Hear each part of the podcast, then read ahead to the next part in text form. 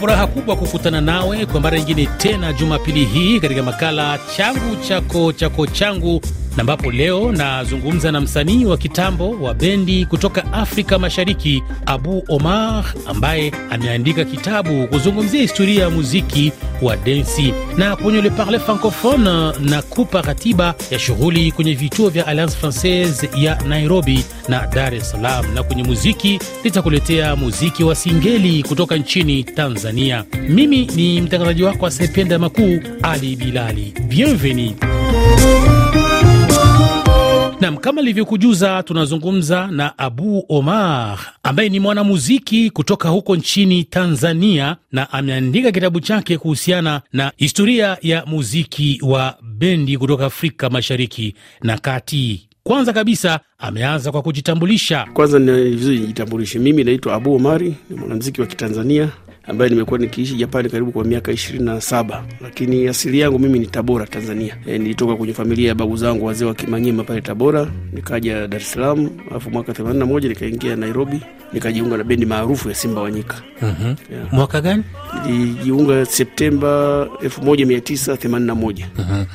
Tupe basi historia kidogo tu kuhusiana na muziki huu wa bendi, ilikuwaje, ikaendaje na ikaishia wapi? Uh, kwa ujumla historia ni ndefu sana, lakini ndio hivyo, nitoka Tanzania nikajiunga na bendi ya Simbawanyika, tukarekodi albamu nyingi tu, nyimbo nyingi tulikuwa kama shilingi ya ua, mwenda pole, nyimbo nyingi maarufu tulirekodi hapa. Baadaye bendi viongozi wetu wale, mmoja wapo alifariki, George Peter, maana walikuwa brothers wawili, George Peter na Wilson Peter. George Peter alitangulia kufariki mwaka tisini na mbili.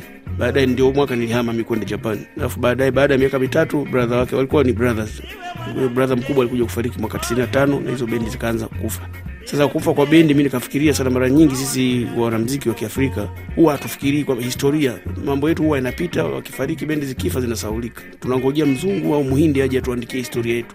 Mi nikaona kwa nini siandike historia mi mwenyewe, muhusika kwenye kitabu, niandike mwenyewe kabla wazungu hawaja ku hawajaje kutuandikia. Kwa hiyo ndio nimeandika historia yangu. Hiyo bendi zilianza miaka eh, hamsini na nane Jamhuri Jazi, watu wote wanajua Jamhuri Jazi Tanga, ikaenda mpaka mwaka sabini na mbili ikaanzishwa Arusha Jazi, ikaja Mombasa, ikahamia Nairobi mwaka sabini na tano ikawa Simba Wanyika, ndio imekaa mpaka miaka ya tisini ndio ikapotea. Kwa hiyo nimeamua kuandika historia yetu kutoka. Watu wengi wana siku hizi kuna mitandao, dunia imekuwa kijiji mimi niko Tokyo, napata habari za Kigoma, napata habari za Tabora, za wapi, Mwanza, za Nairobi, wapi. Niko Tokyo. Zamani ilikuwa mpaka uandike barua. Kwa hiyo tunaangalia kwenye mitandao, watu wanahadithia habari za Simba Wanyika, ilikwenda ikawa hivi, ilikufa ikawa hivi, fulani aliingia. Mara nyingi mimi nilikuwa nawasahihisha kwenye mitandao, naambia sio hivyo, ilikuwa hivi na hivi. Sasa ilienda mpaka watu wakasema, wewe una information nzuri sana, kwa nini usitengeneze kitabu utusaidie sisi? Ndio nikatengeneza kitabu kwa vizazi vijavyo, na watangazaji chipukizi wakipitia kitabu watajua Simbawanyika ilikuwa hivi, nani aliimba shilingi ya ua, nani aliimba sina makosa, lini. Nimetengeneza data zote, kwa hiyo na kitabu kitasaidia vizazi vijavyo. Mm, kabla ya kuzungumzia hicho kitabu, labda tuwaeleze wasikilizaji wetu ilikuwaje mpaka ukajikuta umeelekea Japan. Uh, Japani kuna Japani mmoja mwanamziki alikuwa jazz drama, alikuwa anaitwa Akira Ishikawa. Alikuwa anapenda sana Afrika. Walikuwa pamoja na mwanamziki mashuhuri anaitwa Sadao Watarabe. Walikuwa wanatembelea Afrika, wakaza Afrika huko, mbona wanamziki mna vipaji, kuna vipaji vingi, lakini tunaona mnaishi maisha duni. Hii kazi yenu tunaweza kuwapeleka Japani, tukafungua klabu ya Kiafrika, maisha yenu yakabadilika kweli. Yule mzee akafungua klabu pale Tokyo, iliitwa Piga Piga Africa Club akawa anatuchukua wanamziki hapa hapa Nairobi, kwa sababu mi nilikuwa naishi hapa Nairobi. Tukachukua kundi moja linaenda kukaa miezi sita, linarudi anapeleka kundi, walifungua kabisa African Live House kule Tokyo. Kwa hiyo tukawa tunapiga mziki ya Kiafrika, ndio tulipata mkataba miezi sita sita, lakini mi nilikwenda miezi sita ya kwanza tu nikatafuta tu namna ya kurudi mwenyewe, nikapata vibali, nikaamua kukuwa mkazi wa huko mm-hmm. ya kwa hiyo nikawa kule na tunapiga mziki wa Kiafrika, tuko tuko na bendi yetu pia kule, na mpaka hivi inaendelea inaendelea mm-hmm. ya tunapiga mziki wa Kiafrika na watu wetu watu wanatuuliza hawa Japani wanaelewaje nyimbo zenu za Kiafrika, lakini Wajapani nao wanataka miziki yetu hii hii ya Kiafrika tupige, waone kwamba Afrika wanapiga miziki gani, waenjoy na mziki wanaita ni universal language. Watu wanafuata beats tu na nini. Hata zamani watu walikuwa Tanzania wanasikia miziki ya Kikongo, Lingala, lakini hawaelewi, lakini wanafuata. Kwa hiyo Wajapani wanapenda miziki yetu.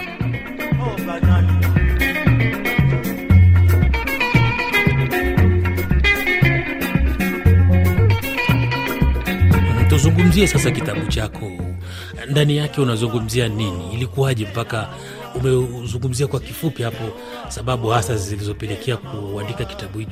Ndani yake umeandika nini? Nimeandika tu maisha yetu kutoka hizo bendi zilikoanzia huko miaka sitini huko, bendi zile zilivuma huko. Jamhuri Jazz zilivuma sana East Africa.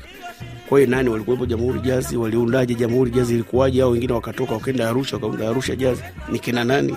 Walianzaje maisha Nairobi hapa, wakaenda Mombasa, wakaanza hivyo hivyo, hawana chombo chochote hivyo, wakarekodi rekodi kwenye kampuni moja kubwa, alafu bendi ikavuma ikawa juu kabisa kwa kuanzia chini. Kwa hiyo kutoka mwanzo kule, yani Waingereza wanasema rise and fall, walivyopanda mpaka kuja kuanguka na hizo bendi kufa yote kwa, kwa miaka hiyo kutoka 60s mpaka the year 2000 bendi zilivyoisha. Kwa hiyo yote nimekava mm-hmm. nime, eh, nimefanya research mwenyewe na kwa sababu tuliishi pamoja pia, yale maisha yetu nilikuwa naangalia na note kila siku tunachokifanya mpaka imefikia hivi kupata kitabu. Na sasa ukiangalia mziki wa bendi zama hizo na sasa hivi, labda kuna tofauti gani? Uh, maisha yamebadilika, teknolojia imekuja, vitu vingi vimebadilika kwa kweli, na hatuwezi kupingana teknolojia. Dunia imefika hapo sasa, hatuwezi kurudi nyuma. Zamani tulikuwa tuna rekodi santuri, watu sijui sahani zile zilikuwa zinatoka kama zinazunguka tuna rekodi, zinatolewa copies, zinauzwa, tunapata pesa. Tunapiga mziki, tunachukua gate collection, tunapata pesa. Teknolojia ikaenda kutoka kwenye santuri ikaja kwenye CD, imeenda tuko kwenye digital, sasa tuko kwenye flash disk zile sasa tulikuwa tunauza santuri moja bei fulani, na kila mtu ananunua santuri. Kulikuwa hakuna factory yoyote ya kuweza kutengeneza zile santuri. mm-hmm. Ni hiyo factory ilikuwepo hapo. Sasa hivi mtu anaweza kuchukua tu flash disk akachukua nyimbo hata mia moja hata mia tano wakati si tulikuwa santuri ile au album tulikuwa tunaita kwa nyimbo nne tu tunauza. Sasa mtu, mtu anakuuzia nyimbo mia tano kwa bei ya chini hata ile santuri moja. Kwa hiyo teknolojia imebadilika, mtu anaweza kupata nyimbo kwa urahisi tu YouTube wapi. mm-hmm. Nyimbo haziuziki, huwezi kuuza, mambo yamebadilika. mm-hmm. yeah, kwa hiyo ndio tumefikia hapo, na mziki wa dansi watu wanasema warumba umeisha, umekufa au jafa. Mziki wa rumba ni mziki mama wetu Afrika Hapo Ukienda Kongo, ukienda kwenye kumbi zozote tu utakuta watu wanapiga mziki live na watu wanacheza. Maana ingekuwa wanapiga hakuna watu, kuna viti vitu, unaweza ah, mziki umekufa. Lakini uhalisia, ukitembea kwenye kumbi, kwenye baa, unakuta watu wanacheza. Bendi nyingi unakuta leo wako bahai, wako klabu, unakwenda wana, wanacheza. Lakini kwenye vyombo vya habari ambavyo vimejaa vijana siku hizi wanakwambia ah, sasa hivi sijui kina kizazi kipya ndio iko juu, lakini iko juu kwenye vyombo vya habari, lakini uhalisia wale wana perform live kila siku bado wapo, bendi zipo na hazijafa, haziwezi kufa.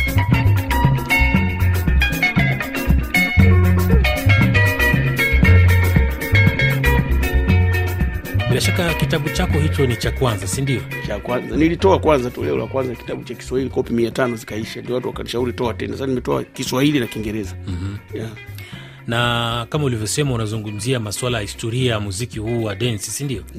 Na labda tuseme tutarajie ku, kuona tena unatoa kitabu kingine, labda ukiendelea kutoa mafunzo na somo zaidi juu ya swala zima la mziki huu. Eh, tutaendelea kutoa. Watu wengi wamenishauri kule nyumbani, kuna artisti wengi walikuwa kina Mbaraka Mshee, kina Marijani Rajabu, kina Hemedi Maneti, wengi wamefariki, wamepotea, lakini historia zao ziko, tunaweza tukazitafuta tuka. Wengi wamenishauri ulivyofanya hivi, tusaidie utufanyie na hizi za wao wengine, kwa sababu hatutaki wapotee kabisa. Kwa hiyo niko mbioni kufanya hivyo na kuandika au kusikuandika tu kuhusu mziki. Nimeandika tu, yani binadamu anaweza kuanzia kufanya kazi gani. Hata mfano nyinyi kazi yenu ya utangazaji ni vipaji pia mnavyo, sio kazi tu mtu huwezi kumweka tu akatangaza. Pia nyinyi mnatumia vipaji, ndio. Kwa hiyo kwenye kazi yoyote inatakiwa discipline, uishi namna hii, uende namna hii, ufuate maadili zile ethics. Tuseme, kwa hiyo kwenye, kwenye kitabu hujazungumzia tu masuala ya historia, lakini pia umetoa somo kwa hasa kwa wanamziki. Kwa wanamziki. Ehe.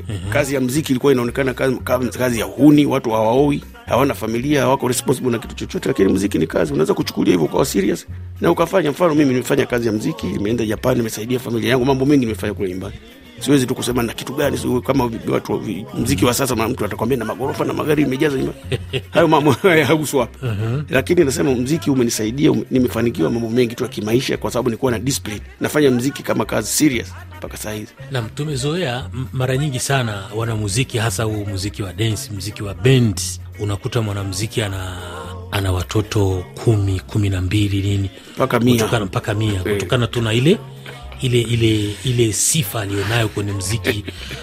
Tumeona matatizo haya yamejitokeza kwa hata kwa wanamuziki wa DRC akina marehemu Papa Wemba eh, pia umeona? Kitu kama hicho. Story hii ipoje? Mm-hmm. sijui maisha unajua tena binadamu sio wanamziki tu hata kuna watu wengine tu labda wanafanya kazi kwenye makampuni kwa sababu tu hawajulikani. Wanamziki wanajulikana tu ni kioo kioo cha jamii. Ukifanya jambo lolote litajulikana dunia nzima. Kuna watu wanafanya kazi kwenye makampuni nao unaweza kukuta na watoto ishirini arobaini haijulikani. Lakini mimi si kitu kama hicho. Tena unakuta watoto ishirini labda wao mama yao watoto wao mama yao huyu watoto ndio hivyo watu walikuwa wanasema wanamziki hatuko responsible hatuwezi kujenga familia. Lakini mwanamziki ni binadamu kama binadamu. Unaweza tu kujiorganize ukapanga maisha yako na discipline ya maisha ukawa na mke wako na watoto wako. Sio lazima uwe na watoto mia. Kama kina mzee tabulei nasikia alikuwa na watoto mia ishirini sijui sijui kama ni kweli story lakini kuwa nafuatilia nasikia na watoto wengi sana alikuwa na watoto wengi. Hiyo ndio inaleta image papa wemba walikuwa na majina makubwa tunawaheshimu mpaka leo tunawaheshimu walifanya kazi kubwa wazee sana. Na, na hata wanamuziki wa sasa hawa vijana na wenyewe ni hivyo ingawaje kwenye hiyo sekta ya kujua na watoto wangapi haitajwi labda baada ya kufariki ndio tutajua. Kumbe huyu alikuwa kitu kama hicho. Wakati kina mama wanavyojitokeza sana watoto kwamba nami nao hawa nami nao hawa nilikuwa nafuatilia historia Imenea ilikuwa hivyo.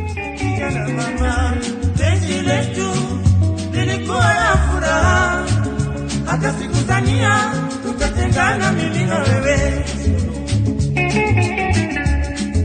Na msikilizaji abu omar ni mwanamuziki lakini pia amejitokeza kwenye suala la uandishi wa kitabu chake hiki kinaitwa muziki wa densi wa afrika mashariki uh, swahili rumba. Kitabu hiki kimeandikwa kwa kiswahili lakini pia amekitafsiri kwa kiingereza. Historia ya bendi zote za wanyika biografia ya abu omar. Yani ndani yake yeye kama abu omar amehadisia uh, historia yake yani biografia yake. Na abu kitabu hiki umekichapisha wapi kwanza? Nimekichapisha hapa hapa Nairobi. Na tuseme sasa hivi kipo sokoni si ndio? Kipo sokoni. Na kinapatikana wapi? Uh, kwa Nairobi hapa Tomboya Street kwenye duka la Melodika alafu Moi Avenue kuna duka moja inaitwa Nuria. Nuria. Iko Bazar Mall ya Nuria Moi Avenue uh, na mwenye kutaka kama kwa sasa hivi bado niko Nairobi mpaka wiki ijayo anaweza mtu anaweza kunipigia simu akakipata labda sijui nitaje namba yangu. Eh. e, namba yangu ni sif- sifuri saba tisa saba sita saba saba mia mbili tisini na mbili. 0797677292 e, mtu anaweza kunipigia akakipata au anaweza kwenda duka la Melodika Tomboya Street au Nuria Book Store uh, Moi Avenue na kinapatikana kwa bei gani? Kwa shilingi elfu mbili za Kenya. elfu mbili za kenya. E, ni kitabu kikubwa kina peji mia tatu. Na cha Kiswahili kina peji mia tatu na cha Kiingereza kina peji mia mbili na kitu hapo Nam basi uh, msikilizaji kama ulivyosikia na kama ungependa kujua kabisa historia ya muziki wa densi wa afrika mashariki uh, unaweza ukajinunulia kitabu hiki na kuweza kusoma zaidi kufahamu ilikuwaje na nini kinaendelea. Shukran sana abu na karibu tena nashukuru sana. Shukran. Ah, asante. Rafiki zangu siwaoni, ina makini vicheko vipita boma. Mwisho wa kipengele hiki unaendelea kuyasikiliza ni changu chako chako changu kutoka hapa rfi kiswahili. Na sasa tuelekee kwenye kipengele cha le parle francophone ambapo alliance francaise ya nairobi imerejesha shindano la filamu kwa kutumia simu ya kiganjani lijulikanalo kama smartphone film competition ambapo wakazi wote wa nchini kenya wenye umri wa miaka 18 wanaruhusiwa kushiriki pambano hilo ambalo limeitwa Kenya imegonga 60. Oktoba 2 kutakuwa filamu iitwayo You Will Die at 20. Ni filamu ya Amjad Abu Alala. Ukipata nafasi usikose kupitia Alliance Francaise iliyopo hapo jijini Nairobi, mjini kati kabisa, kuangalia filamu hiyo. Na kule Dar es Salaam nchini Tanzania kuna mengi tu ambayo amekuandalia ikiwemo Jumatano Groove ukiwa katika jiji la Dar es Salaam, nako pia unaweza kutembelea katika eneo hilo. Mwisho wa kipengele hiki. Unasikiliza changu chako chako changu, makala yanayohusu utamaduni. Na sasa tuelekee kwenye kipengele cha muziki, msikilizaji, na kuletea hapa muziki aina ya singeli.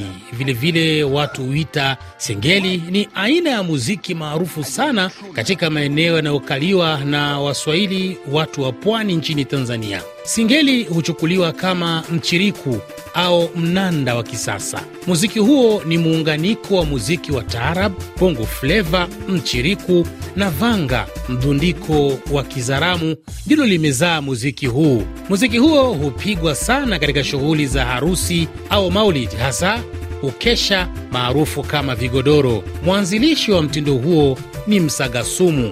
Tafiti za hivi karibuni zinaonyesha kwamba muziki wa singeli unakuwa na kuenea kwa kasi kubwa sana, hasa jijini Dar es Salaam ambapo wasanii wengi wanaoimba muziki huo wanapatikana. Muziki huo ulianza miaka ya 2010 huku ukionekana kama ni muziki wa kuiga, hivyo kuufanya ukue kwa tabu. Kwa kipindi hicho umekamata hatamu katika mitaa ya jiji la Dar es Salaam na sehemu nyingine nchini Tanzania.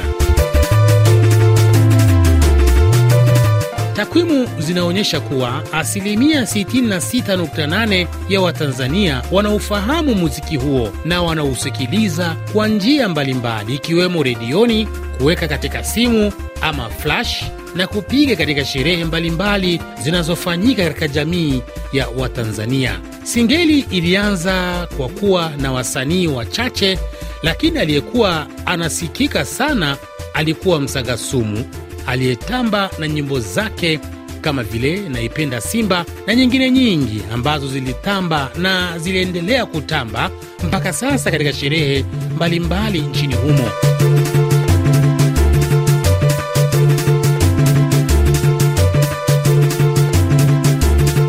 Uwepo wa Msagasumu katika muziki huo, sasa wameibuka wasanii wengine wengi kama vile Dogo Ninja, Manfongo, Dogo Sudi, Dogo Mkamela, Sholo Mwamba na wengine wengi ambao wote wanafanya vizuri katika muziki kiasi cha kuufanya muziki wa Bongo Fleva kuwa hatarini katika vigodoro au masherehe mbalimbali. Muziki huu ambao hauna ulazima wa msanii kuingia studio na kurekodi, mara nyingi wasanii hao hutumia beats za nyimbo nyingine, kisha wanafanya mixing zao na kisha wanatumia katika nyimbo zao. Aidha, katika sherehe kama vile kumtoa mtoto nje, wao wanaita vibeseni, ndoa na sikukuu za kidini, muziki huo ndio unapigwa kwa asilimia 95 ukilinganisha na muziki mwingine kama nyimbo za Injili, densi na bongo fleva.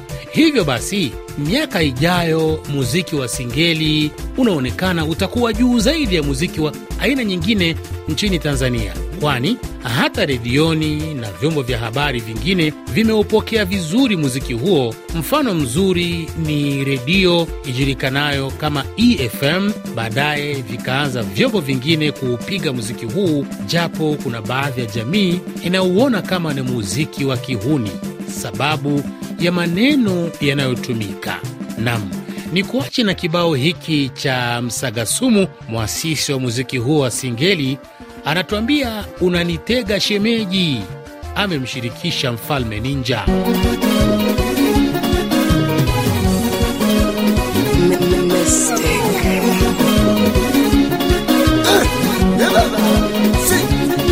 katika familia yetu sisi tukumi na familia yetu tumezaliwa wawili, kweli wa kwanza kaka kini wa pili mimi, miaka miwili kaka mipata kazi tena kapata kazi na kaka kuja mjini, yani kazi yenyewe aendeshi magari makubwa.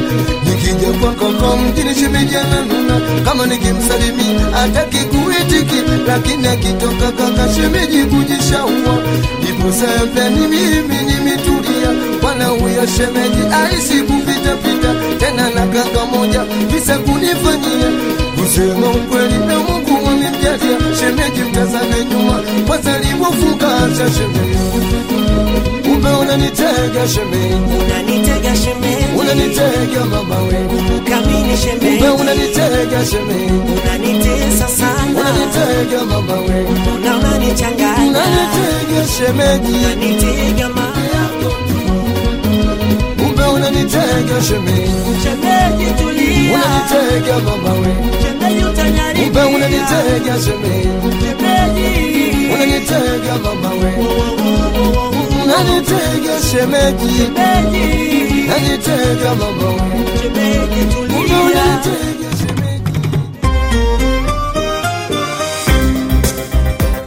Nam, unanitega shemeji, ndicho kibao kinachotukamilishia makala yetu ya leo, changu chako chako changu.